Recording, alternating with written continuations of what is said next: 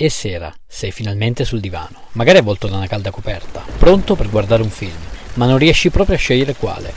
Posso aiutarti io a trovare quello giusto per te. Sono Davide a letto e questo è Film sul divano. Nella puntata di oggi parleremo di Hitch, lui sì che capisce le donne. Anno 2005, genere commedia romantica. Lo potete trovare su Netflix. Nel cast abbiamo Will Smith, dai, il principe di Bel Air, Kevin James, famoso per un weekend da bamboccioni e il super poliziotto del supermercato 1 e 2, e la bella Eva Mendes, famosa per Training Day, ne ho parlato nella puntata 21, andatela ad ascoltare, e famosa per aver recitato anche in Ghost Rider. La storia parla di Hitch, un affascinante uomo che per vivere lavora come dottor rimorchio, cioè aiuta gli uomini a conquistare le donne di cui sono innamorati. Ovviamente lavora nell'ombra e nell'anonimato, solo tramite passaparola dei maschietti, mantenendo così un profilo basso.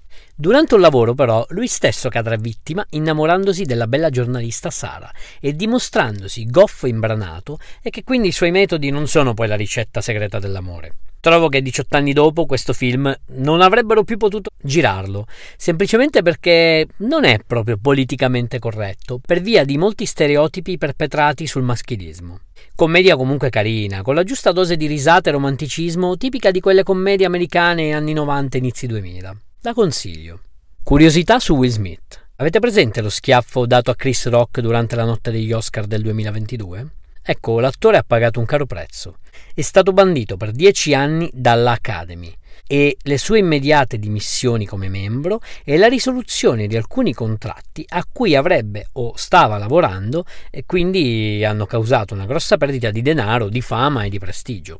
Il motivo del suo gesto fu l'ironia che Chris Rock, che sia di cattivo gusto o no, tutto relativo, fece ai danni della moglie, che aveva la testa rasata per un problema di alopecia e che a detta dell'attore la causa della sua reazione fu che la moglie per questo problema ebbe appunto grossi problemi di depressione. Comunque, la violenza ricordiamo che non è mai la risposta.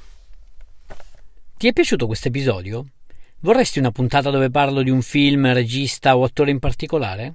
Fammelo sapere cercandomi su Instagram, sono Film sul Divano. Rispondi, commenta e sarò felice di accontentarti. Ciao!